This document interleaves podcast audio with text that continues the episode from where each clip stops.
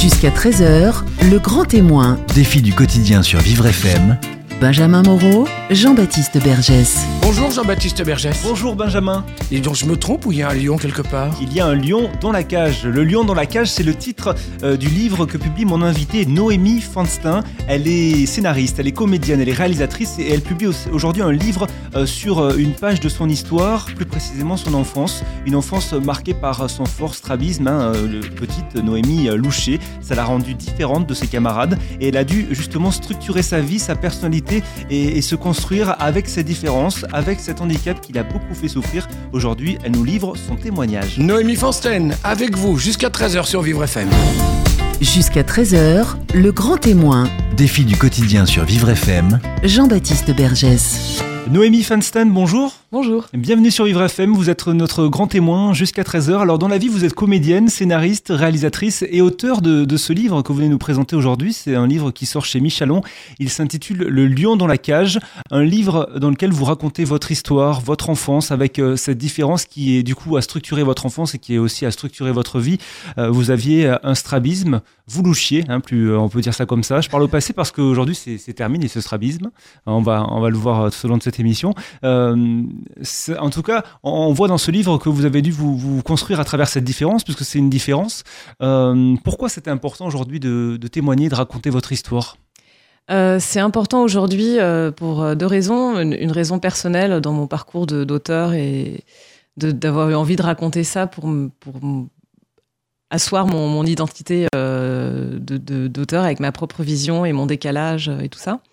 Et puis pour, pour aussi témoigner de l'importance de, cultiver sa différence et de d'être soi-même, même si on a une différence qui peut être euh, euh, plus ou moins gênante ou handicapante vis-à-vis des autres. Euh, je trouve qu'aujourd'hui, c'est important de parler de ça parce qu'on est dans un monde où tout doit être normé, tout doit être un peu standardisé et tout. Donc, c'est un peu ma manière à moi, à ma toute petite échelle, de, lutter un peu contre ça. Quoi. À travers votre histoire, beaucoup d'auditeurs peuvent euh, se reconnaître, peuvent trouver euh, des réponses aussi à, leur questionnement. En tout cas, vous dites que c'est important de, cultiver sa différence, euh, de l'assumer, même si au départ, ça n'a pas été facile pour ah vous.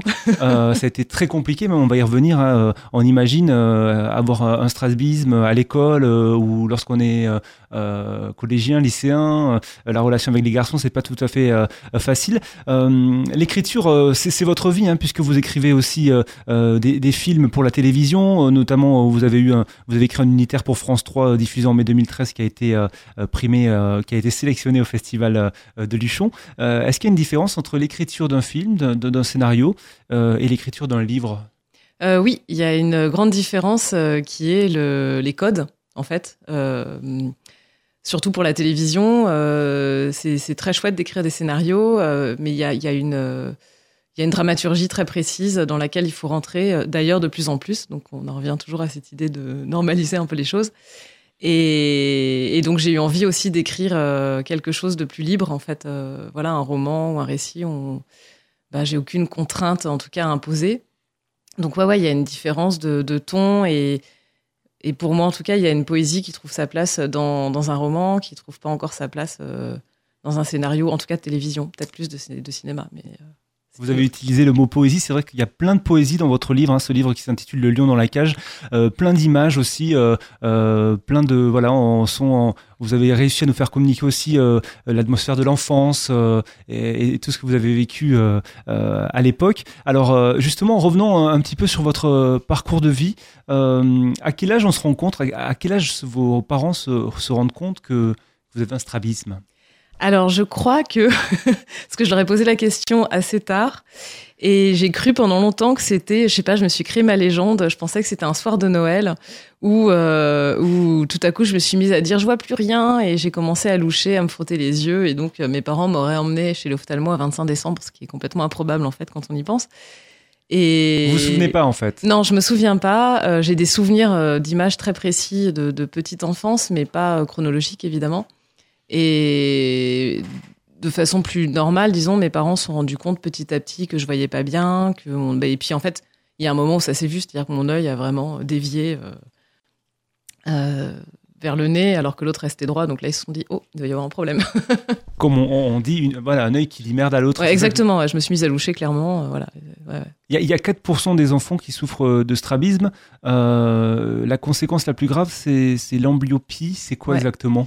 Euh, alors l'amblyopie, ben c'est le, euh, comment je pourrais expliquer ça C'est c'est l'écart entre, entre les deux yeux en fait. Enfin c'est le, c'est la différence qu'il y a. Enfin je pense qu'un ophtalmo expliquerait ça mieux que moi. Je suis désolée s'il y a des ophtalmos qui écoutent, mais euh, c'est l'écart de vision qui va qui va il y a un œil qui va voir clairement moins bien que l'autre et, donc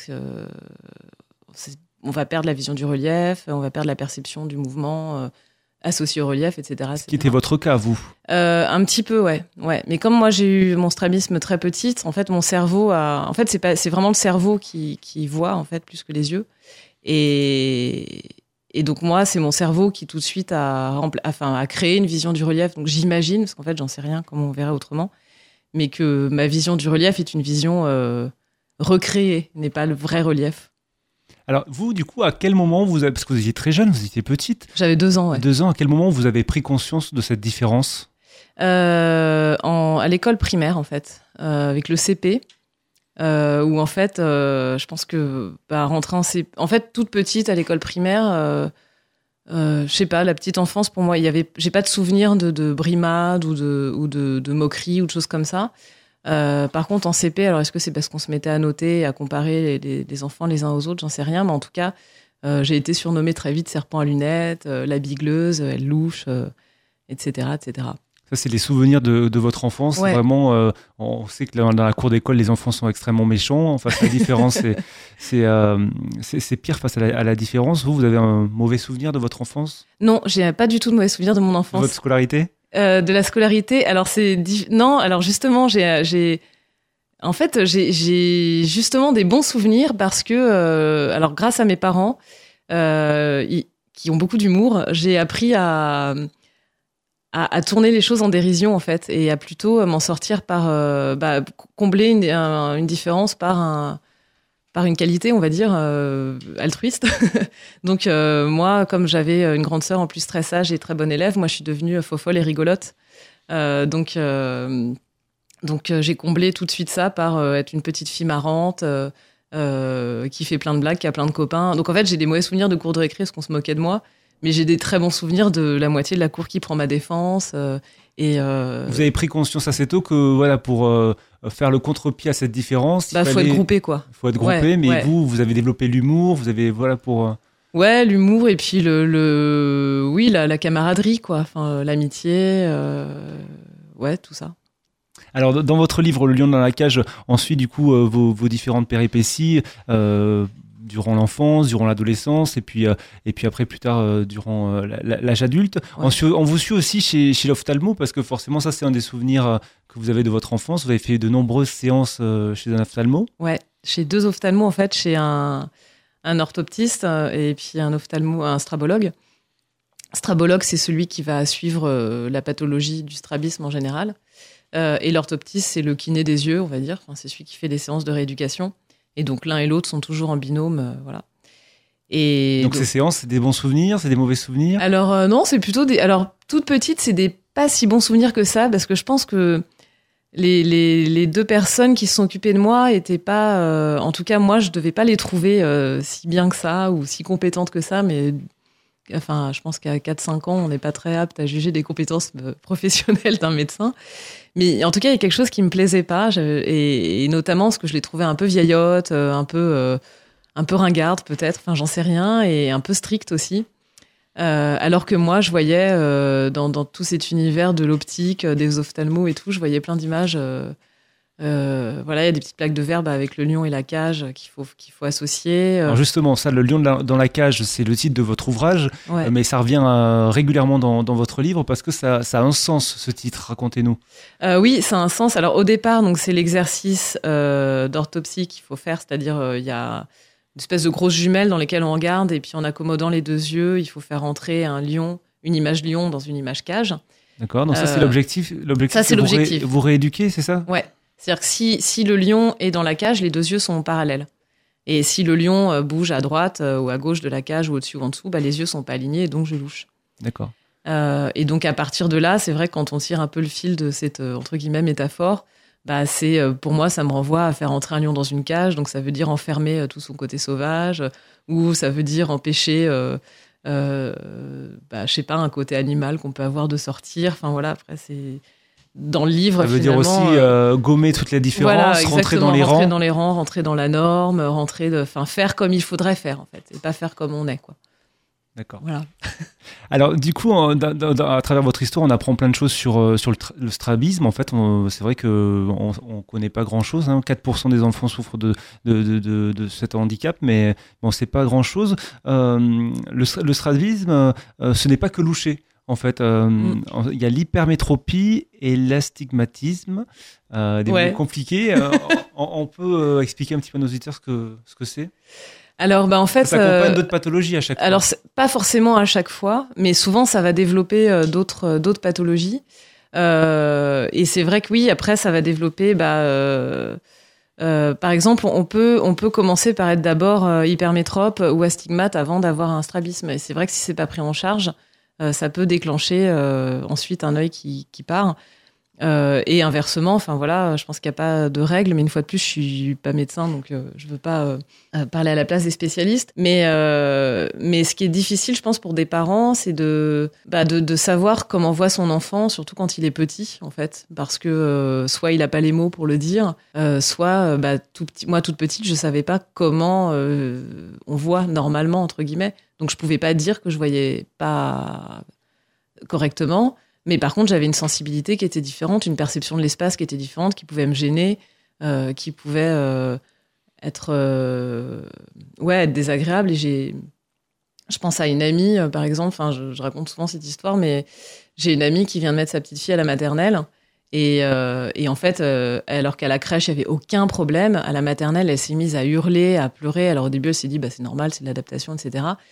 Et puis en fait, à un moment, euh, elle a compris qu'elle avait, euh, qu'elle était astigmate et qu'elle voyait pas l'espace euh, dans sa bonne proportion et que donc son, son ouïe, sa perception auditive avait, été, avait pris le dessus et donc elle entendait trop de bruit, trop d'enfants, trop de, elle comprenait pas l'espace de la classe. Enfin bref, elle voyait pas bien et c'est ce qui a déclenché son comportement, euh, voilà, de pleurer, euh, d'être en colère. Donc, derrière le strabisme, il, y a- il peut y avoir d'autres phénomènes en fait. Mais en fait, on peut, on peut déceler, enfin, je, je pense qu'on peut déceler un problème de vue, et notamment le strabisme, avant que les yeux se mettent à loucher, par, euh, par d'autres phénomènes. Enfin, moi, j'inviterais vraiment les parents dont les enfants ont un comportement qui leur paraît, euh, disons, euh, extrême à certains moments et tout, à se poser la question s'ils voient bien. Parce qu'en fait, chez le médecin, on fait que l'acuité visuelle, voilà, voir, le, voir de loin, et c'est tout.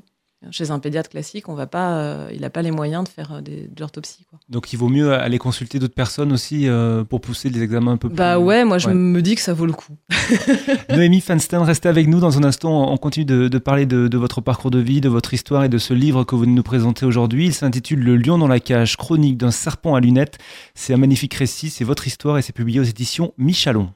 Midi 13h, le grand témoin, Défi du quotidien sur Vivre FM. Jean-Baptiste Bergès. Jusqu'à 13h, le grand témoin s'appelle Noémie Fanstein qui vient nous présenter euh, son ouvrage Le lion dans la cage, publié aux éditions Michalon, chronique d'un serpent à lunettes. Le serpent à lunettes, c'était vous euh, durant votre enfance, durant, votre adolescence, puisque en fait c'était le surnom que vous donnez, que vous en donnez vos camarades, puisque vous vous étiez euh, atteint de, strabisme à l'époque, vous louchiez et, euh, vous avez dû euh, justement vous forger avec cette différence. Aujourd'hui, vous avez vous avez eu vous avez eu envie de, témoigner pour justement apporter une sorte d'espoir à des personnes qui se trouveraient aussi dans, ce genre de situation, dans la différence. En même temps, un peu tout le monde est, est différent. Nous sommes tous différents, c'est notre richesse. Il faut apprendre à assumer cette différence et la revendiquer, peut-être?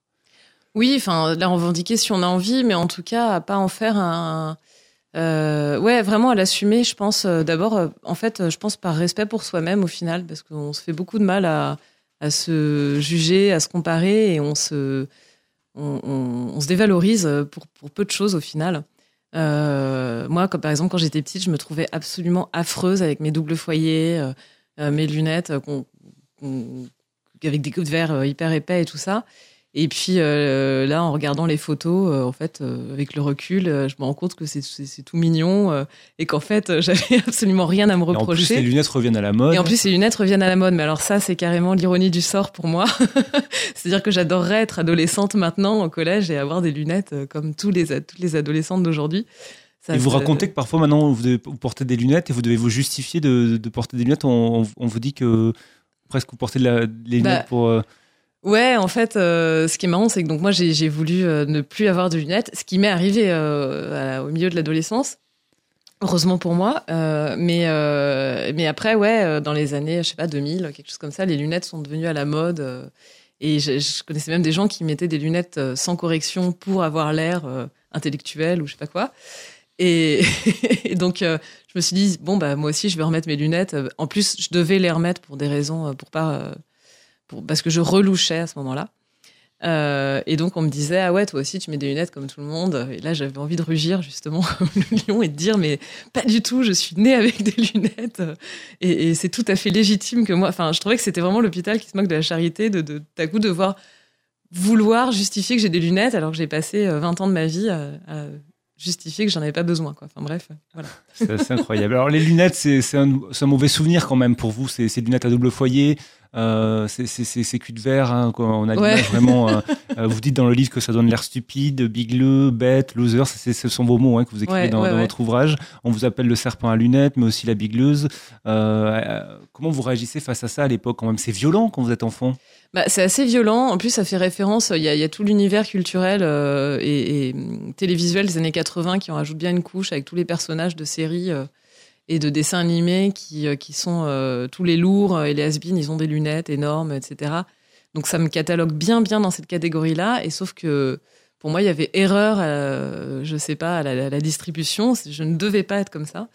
Et, donc, au départ, je réagissais avec beaucoup de colère, en fait. Je, je, bah, je pouvais frapper dans la cour de récré, euh, je donnais des coups de pied en disant je suis pas un serpent à lunettes, euh, etc. Et puis euh, tout en moquant finalement moi aussi en trouvant le, le en- enfin je suis passée de oui de la colère à euh, l'agression, c'est-à-dire à dire à l'autre et toi avec tes boutons ou et toi avec ton gros nez ou je sais pas quoi.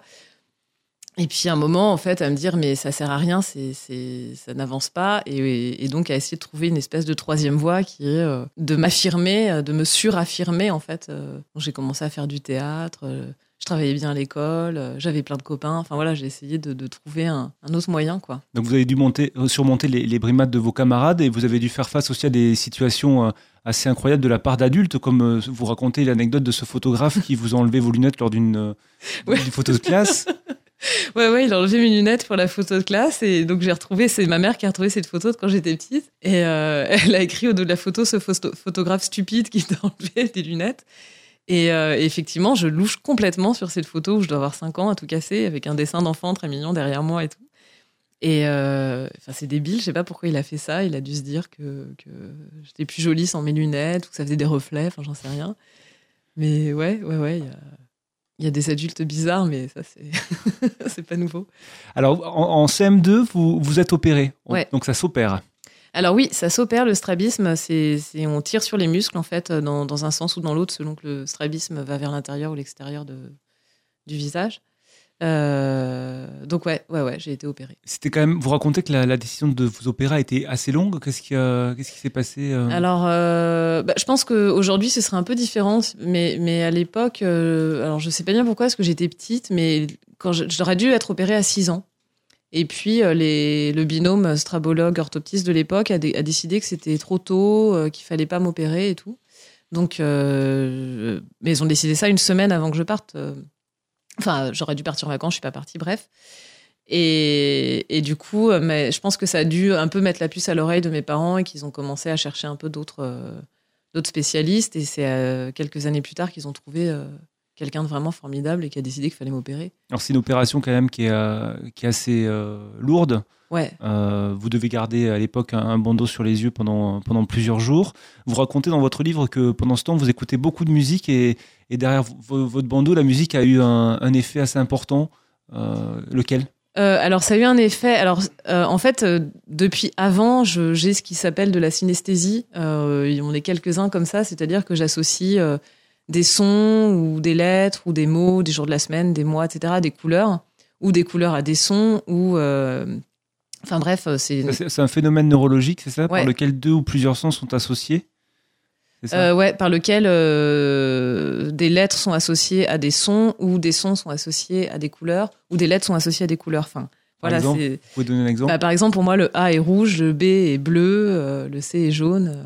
À chaque fois que vous pensez à ouais, cette je vois la lettre en couleur. la ouais. lettre en Ou couleur, Si j'entends des sons, un son aigu pour moi il va être jaune, un son grave il va être bordeaux euh, ou bleu foncé, ça dépend.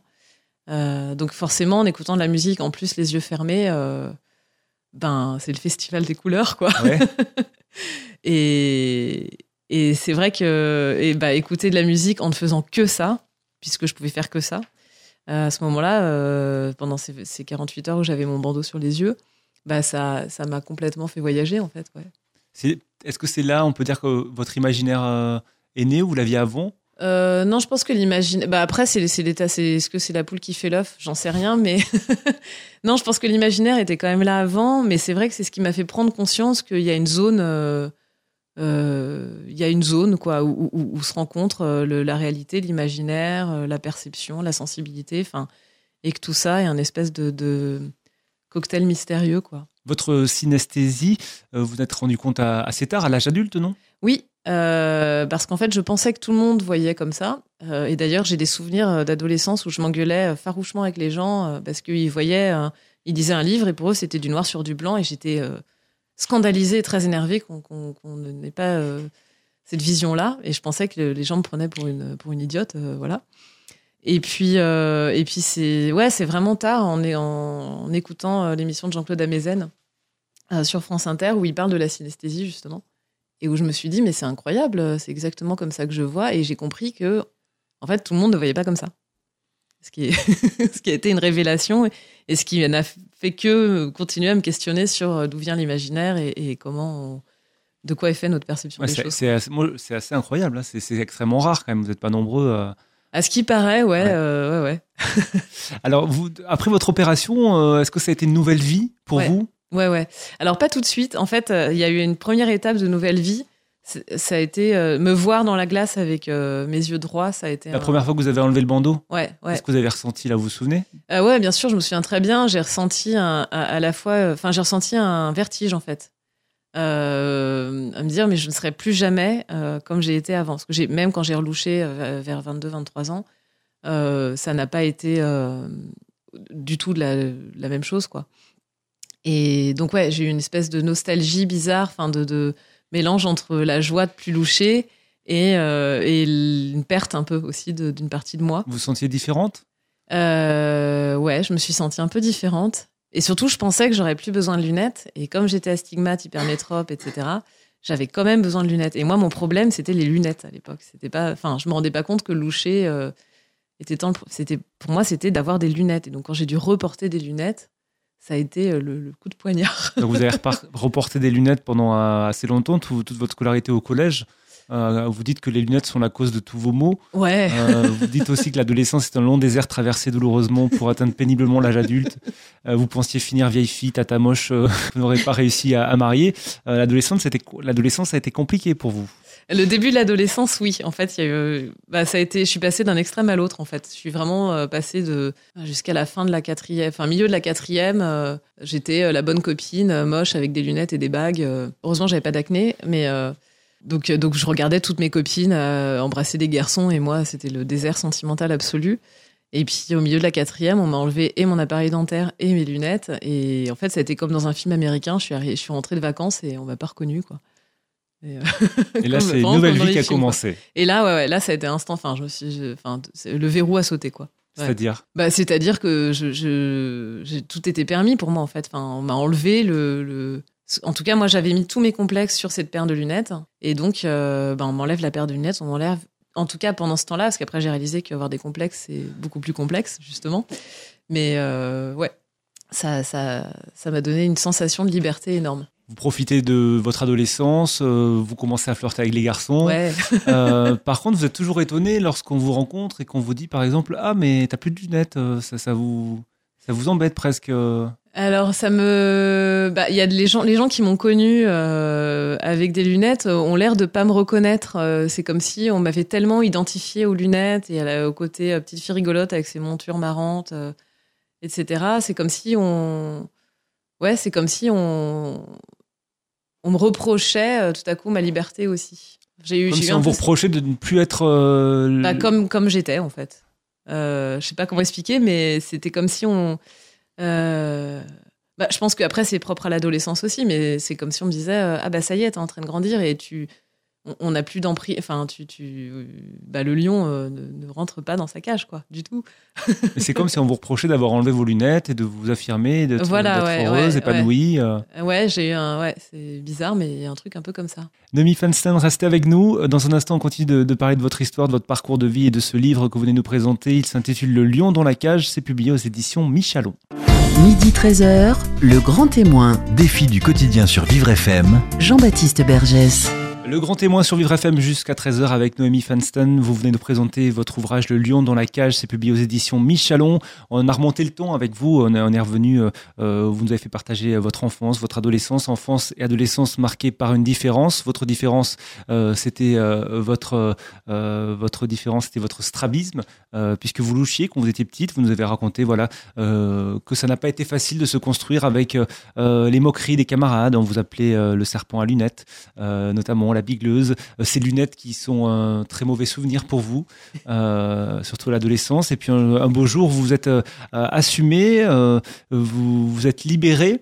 Qu'est-ce, quel souvenir vous gardez de cette époque-là, vraiment là? Ça a été une renaissance ou une naissance? Une naissance. En fait, oui. Enfin, je, garde un souvenir d'une incroyable liberté. Euh, et en même temps, euh, une liberté avec énormément de questionnements et énormément de surprises de découvrir que euh, de mois à mois, j'ai la même sensation intérieure que quand j'avais des lunettes. C'est-à-dire que je vois pas de la même façon que les gens. J'ai un regard qui est toujours décalé, qui est toujours en biais. Et que j'arrive pas tout à fait à. Enfin, que j'ai toujours des complexes, en fait. Et que j'ai cru qu'avec mes lunettes, enfin, qu'en enlevant mes lunettes, je serais, euh, j'enlèverais mes complexes avec, je serais libérée de mes complexes. Et au final, euh, je me suis rendu compte que ça n'a pas été vraiment le cas. Euh, donc, ça a été un peu une sens... enfin, une espèce de liberté un peu superficielle au final. Et, mais voilà, c'est pas grave. Enfin, je veux dire, j'en j'en souffre pas plus que Vous ça. expliquez par exemple que vous doutez, que vous n'êtes pas sûr de vous euh, et que ça pouvait agacer votre entourage ou que euh, on vous considère un petit peu comme une fille qui se l'a pété parce que votre regard se posait ailleurs. C'est ça votre Ouais, différence c'est ça. En fait, j'ai eu beaucoup de mal, par exemple, comme j'ai toujours l'impression de loucher, j'ai beaucoup de mal à regarder les gens dans les yeux. Et, et du coup, euh, on me dit Ah, mais tu regardes pas les gens dans les yeux, euh, ça veut dire que tu es fuyante, ça veut dire que tu as quelque chose à te reprocher, etc. Alors que moi, en fait, d'abord, j'avais été euh, pendant euh, 13 ans et demi protégée derrière des lunettes, donc tout à coup, puis avoir d'écran derrière mes yeux, ça faisait très bizarre. J'avais l'impression qu'on pouvait lire dans mes profondeurs, euh, c'était très déstabilisant. Et puis, euh, j'avais peur, en fait, que quand on me regarde dans les yeux, on découvre le tout petit mouvement euh, qui reste du strabisme et qu'on se dise Ah ah, mais en fait, tu fais ta maline, mais tu louches, et en fait, t'es pas du tout la jolie jeune fille épanouie que tu as l'air d'être, t'es le serpent à lunettes que tu as toujours été, que tu seras et tout. Donc, j'avais toujours peur, en fait, de, ça, donc je regardais effectivement pas vraiment dans les yeux. Et puis, et puis, oui, euh, ça, enfin. Je pense que quand on est petit et qu'on est habitué à regarder dans un tas d'appareils rigolos chez l'ophtalmo et à regarder là où il faut pas regarder, etc., ou à pas voir normalement, on développe une sensibilité qui est différente. Et ce qui fait qu'on regarde les choses différemment, ouais, ça c'est sûr.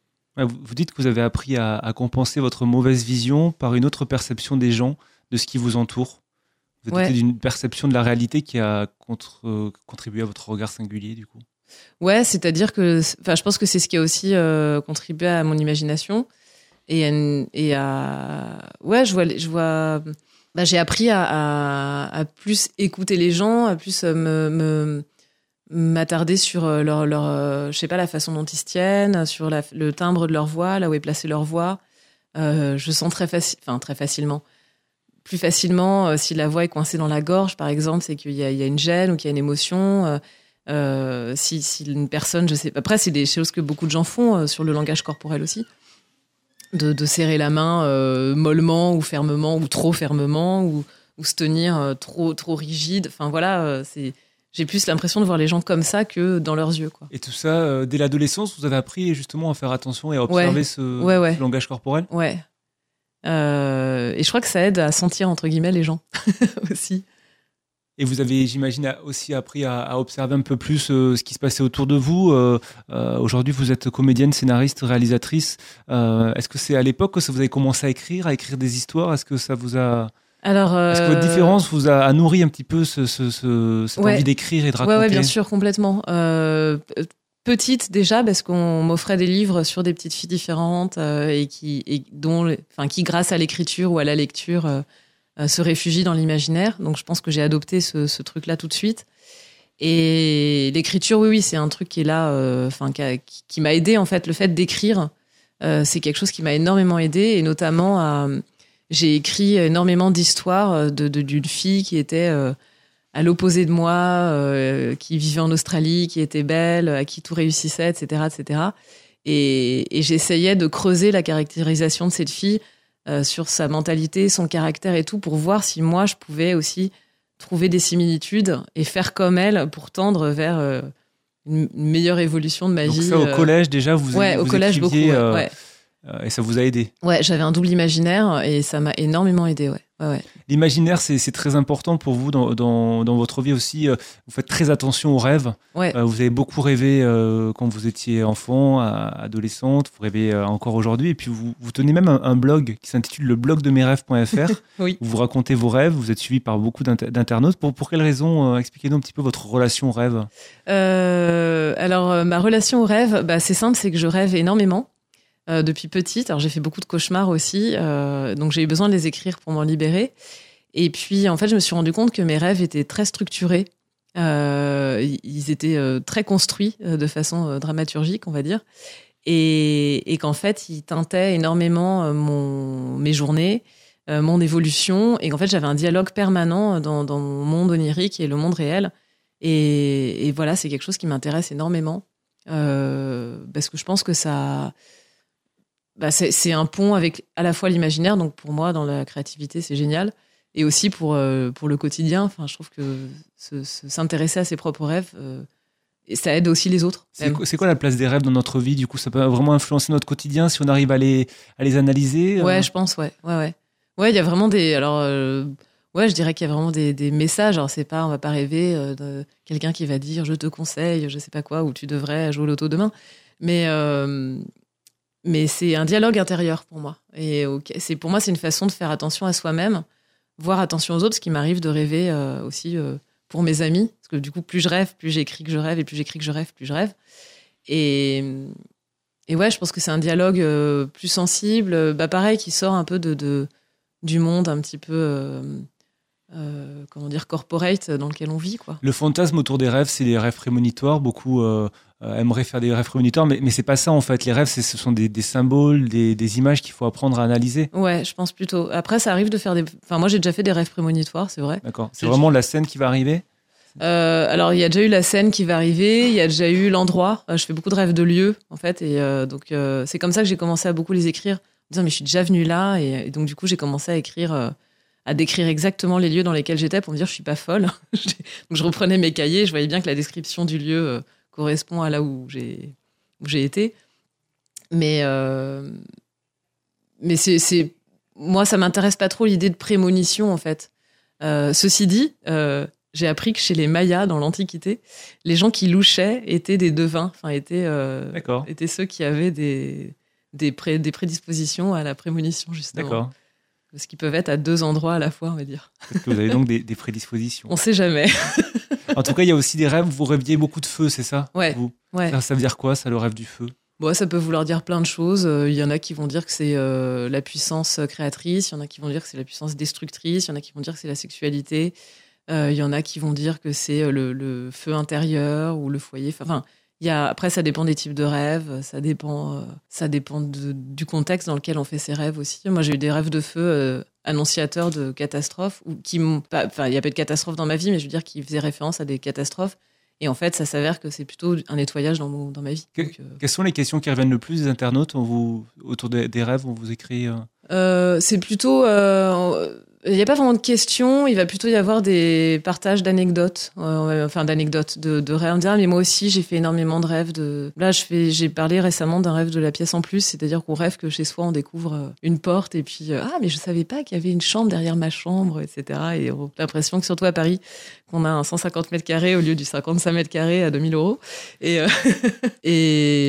donc j'ai eu pas mal de partages sur ça. Moi aussi, je fais ce rêve-là. Ou voilà, on, on me dit plutôt, moi aussi, je fais ce rêve. Mais j'ai pas suffisamment de, de portée encore, parce qu'il est récent mon blog, euh, pour avoir euh, des, un rôle de, de conseiller, on va dire. De, on n'en est pas encore là. C'est juste c'est une passion, mais en tout cas qui, qui vous anime au quotidien et qui vous aide dans, dans vos différents projets de, Ouais, ouais, ouais. d'auteurs, De scénaristes. Quels sont vos projets justement euh, aujourd'hui euh, bon, La sortie de ce livre, hein, forcément, Noémie Feinstein, Le lion dans la cage, publié chez Michalon. Euh, D'autres projets peut-être? Oui, oui, euh, j'ai un projet de long métrage euh, pour lequel j'ai eu tout un tas d'aides et de bourses. Et euh, donc, je suis en train d'écrire, qui s'appelle La circulaire des gâteaux. Et puis, euh, j'ai un, j'aimerais Le lion dans la cage. euh, j'aimerais en faire un spectacle aussi, un espèce de seul en scène ou quelque chose comme ça. D'accord. Voilà. Puis j'ai un autre projet de livre justement en lien avec les rêves. Plein d'autres projets, vous reviendrez sur, sur Vivre FM pour nous raconter tout avec ça. plaisir. En Ouais. tout cas, pour, pour résumer un petit peu vo- vo- votre, votre histoire, quel regard vous portez sur, sur, ces, sur cette adolescence, cette enfance, pour résumer, ou un petit message pour nos auditeurs aussi qui se trouvent dans ce genre de situation Alors, euh, je porte un regard euh, beaucoup plus tendre euh, sur moi qu'avant. Et enfin, si je devais vraiment dire quelque chose aux, gens, enfin, sans, sans prétention, ce serait de dire que on, nous impose un regard dur sur soi-même, et je trouve ça dommage. Je trouve qu'on perd beaucoup de temps à être à s'auto-juger, à justement à se regarder euh, euh, comme comme on croit que les autres nous voient, et, en fait, on perd de la tendresse envers soi. Et donc, euh, ouais, j'inviterais vraiment les gens à être euh, à être tendres avec avec eux-mêmes et à s'aimer. Enfin voilà. Et quel rôle doivent jouer les adultes justement qui ont un enfant différent? Euh, Vous êtes jeune maman euh, aujourd'hui. euh, J'imagine que à travers votre expérience, vous euh, voilà, vous, vous éduquez votre enfant Ouais, d'une certaine manière. Ouais, ouais, bah, je, je, justement, j'essaie d'être attentive. Alors, d'abord, je suis parano, je les emmène chez l'orthoptiste tous les ans pour être sûr qu'ils n'ont pas un strabisme. et puis, euh, et puis, évidemment, ils ont développé d'autres choses. Et donc, je veille à, enfin, mon fils a eu, euh, enfin, a eu un, un accident et un, un problème à sa main. Et, c'est marrant, je, me suis dit, ça y est, on reproduit euh, le, schéma. Et je me suis dit, bah non, justement, on reproduit pas le schéma. Et, euh, et j'aimerais euh, transmettre à mes enfants que, que on on n'a pas besoin d'être contre. En fait, on peut être avec et on peut euh, on peut grandir euh, et, et, et, et être libre en étant euh, en étant vraiment soi-même. Et vraiment, tout est possible du moment qu'on est à l'écoute de soi et qu'on s'aime vraiment du mieux qu'on peut, quoi. Noémie Feinstein, merci beaucoup d'être venue témoigner sur l'antenne de Vivre- FM. Votre livre s'intitule Le lion dans la cage, chronique d'un serpent à lunettes. C'est un magnifique récit publié aux éditions Michalon.